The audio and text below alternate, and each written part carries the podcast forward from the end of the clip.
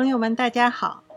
这一节新生儿身体评估，来跟大家聊的部位是上肢，就是宝宝的两只手臂。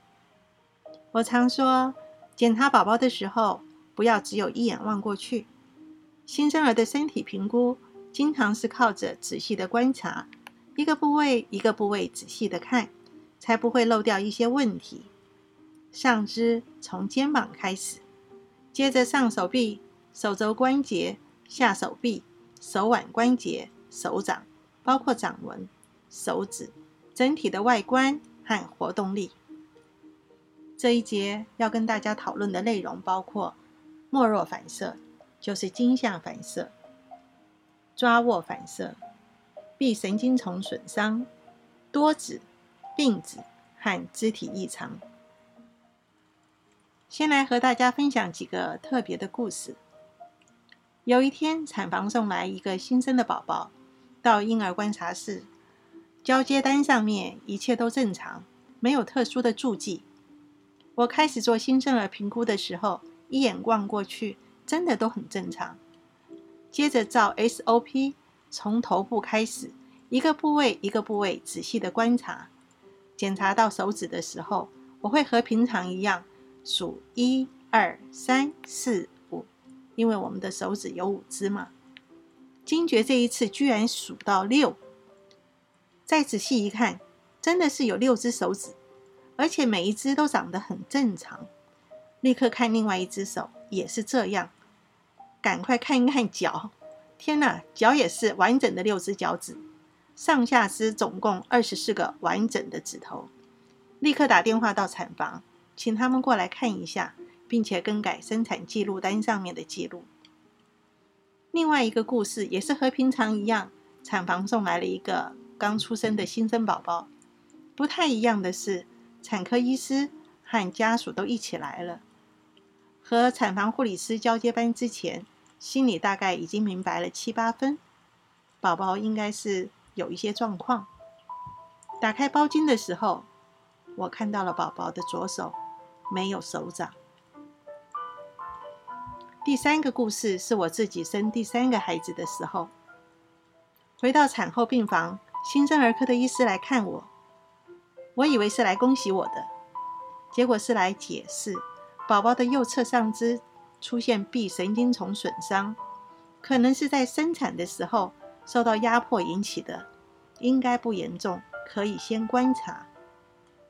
在新生儿科工作久了，知道这应该只是一个小问题。所以谢谢医生的关心呢，就没有再多问什么了。宝宝送来房间以后，我打开包巾，我的宝宝立刻送给我一个惊吓反射的拥抱。那么右手因为臂神经丛损伤，表现出反射的能力就弱了一点。那么什么是新生儿反射呢？它又称作婴儿期的反射，就是说儿童或者是我们成人呢。啊，是不会有这些反射的。这一类的原始反射是为了保持这个生存，或者是协助生存。新生儿他受到了刺激，他不需要经过大脑，会直接做出反应。例如寻乳反射、吸吮反射、惊吓反射、抓握反射和其他的一些反射。婴儿表现出这些反射动作，会让父母。或者是主要照顾他的人心生怜悯和爱心，使宝宝获得良好的照顾。我们来看一段呃新生儿反射的短片啊。那么这是新生儿科医师在评估婴儿中枢神经系统的一个整合。医生呢会握住婴儿的双手，慢慢拉到一个高度，然后突然的放开，婴儿会向后倒下啊，引发惊吓反射。惊吓反射，它会有呃三个动作的表现啊。我们继续看啊。那么它的三个动作动作呢，哈，其实呃是一个连贯性的。第一个动作呢，就是孩子受到刺激的时候，两个手臂呢会打开来啊，伸直，手掌呢同时会啊张开。接着立刻出现第二个动作。手臂向胸前方向啊，就是呈现一个拥抱状，手掌会握起拳头。那第二第一个和第二个动作的呃是连贯性的，表现非常快。第三个反应就是呃开始放声大哭。那么这种呃动作这种检查呢，呃是由医生来做评估的一种测试，请大家呢不要学习和模仿，以免啊过度刺激婴儿。好，我们来看这个短片啊。我们拖住小朋友的头，拉起婴儿，放开，出现第一个动作啊，向外伸张；第二个动作向内拥抱。接着，小朋友就开始大哭了。并不是呃每一次都是这样才会有惊吓反射。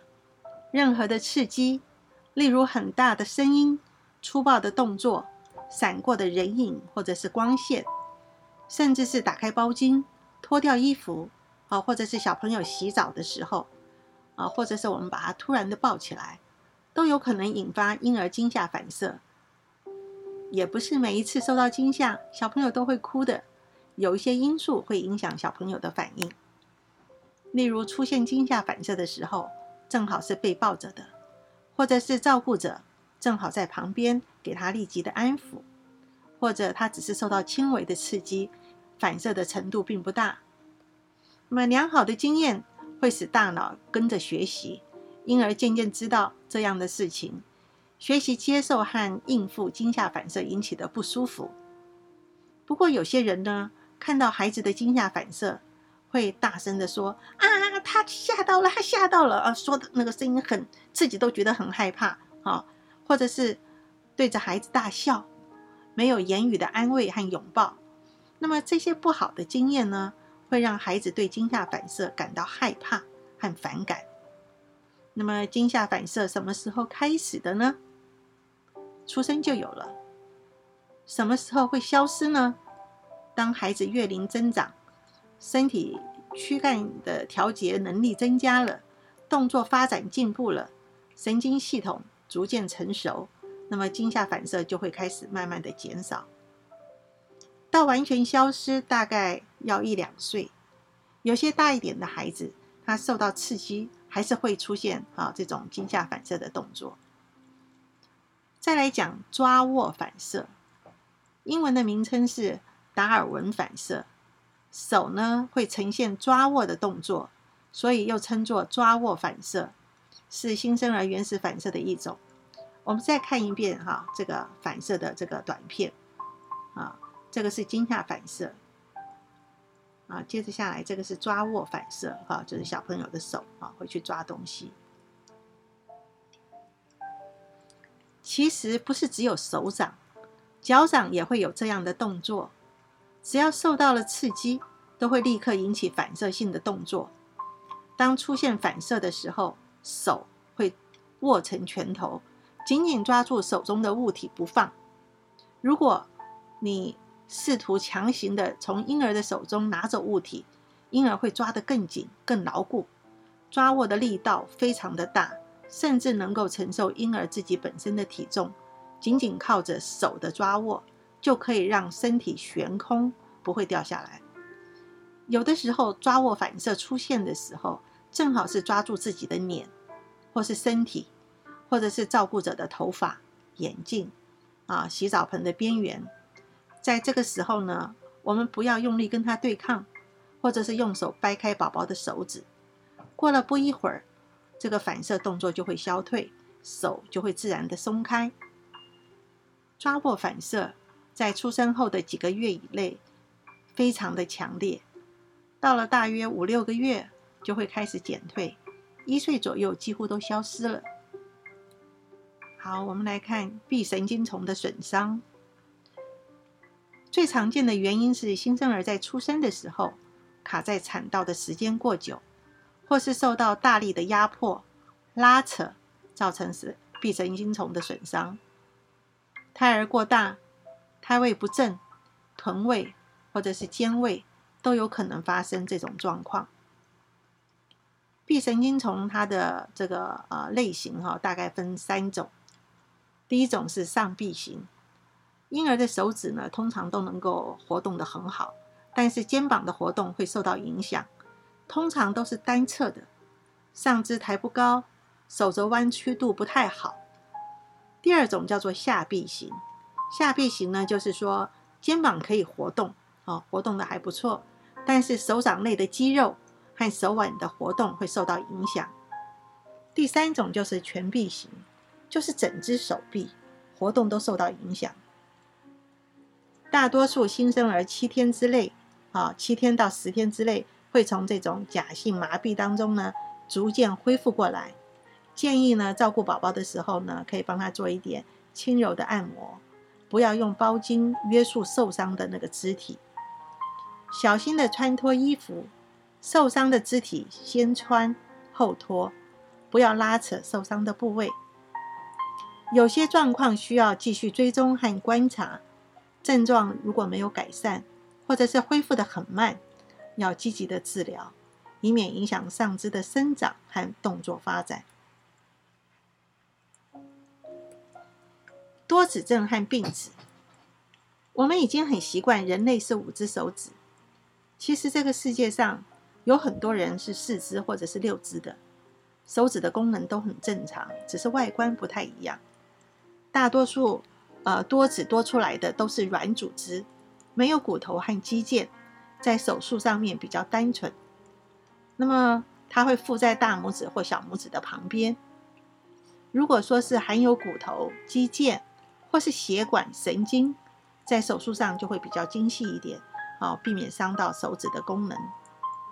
至于复合性的多指，啊，像图片啊最左边的这张图片，啊，它有六只手指，每只手指发育的很好，不仔细的看，看不出来有六只手指。这种情况通常是没有必要去做手术把它去除掉，用健康的心态面对，手指的功能可以表现得更好。即使是一块小小的息肉，我们在处理的时候，还是要跟医生讨论处理的方式，千万不要用偏方来处理。并指，并指指的就是手指之间它会相连在一起。处理的方式呢，就是做手术的治疗。当婴儿出现先天性肢体减少，他可能面临的困难和问题，包括了正常的发展。运动技能的障碍，生活功能受到限制，他没有办法和一般人公平竞争，有可能在日常生活中他需要别人的帮助，还有就是外观，它导致他潜在的情绪和社会问题。首先，父母和照顾者要先建立自己健康的心态。所谓的健全，不是单单指肢体和外貌。而是内心世界，唯有坚强的内心、正向的思考，才能够教育出有自信的孩子，接受他自己，克服生活中的种种障碍。我是道凤老师，希望手机里的教室能够增加你对新生儿有更多的认识。你若是喜欢，就请按赞、分享、留言。轻松育婴，我们下次见。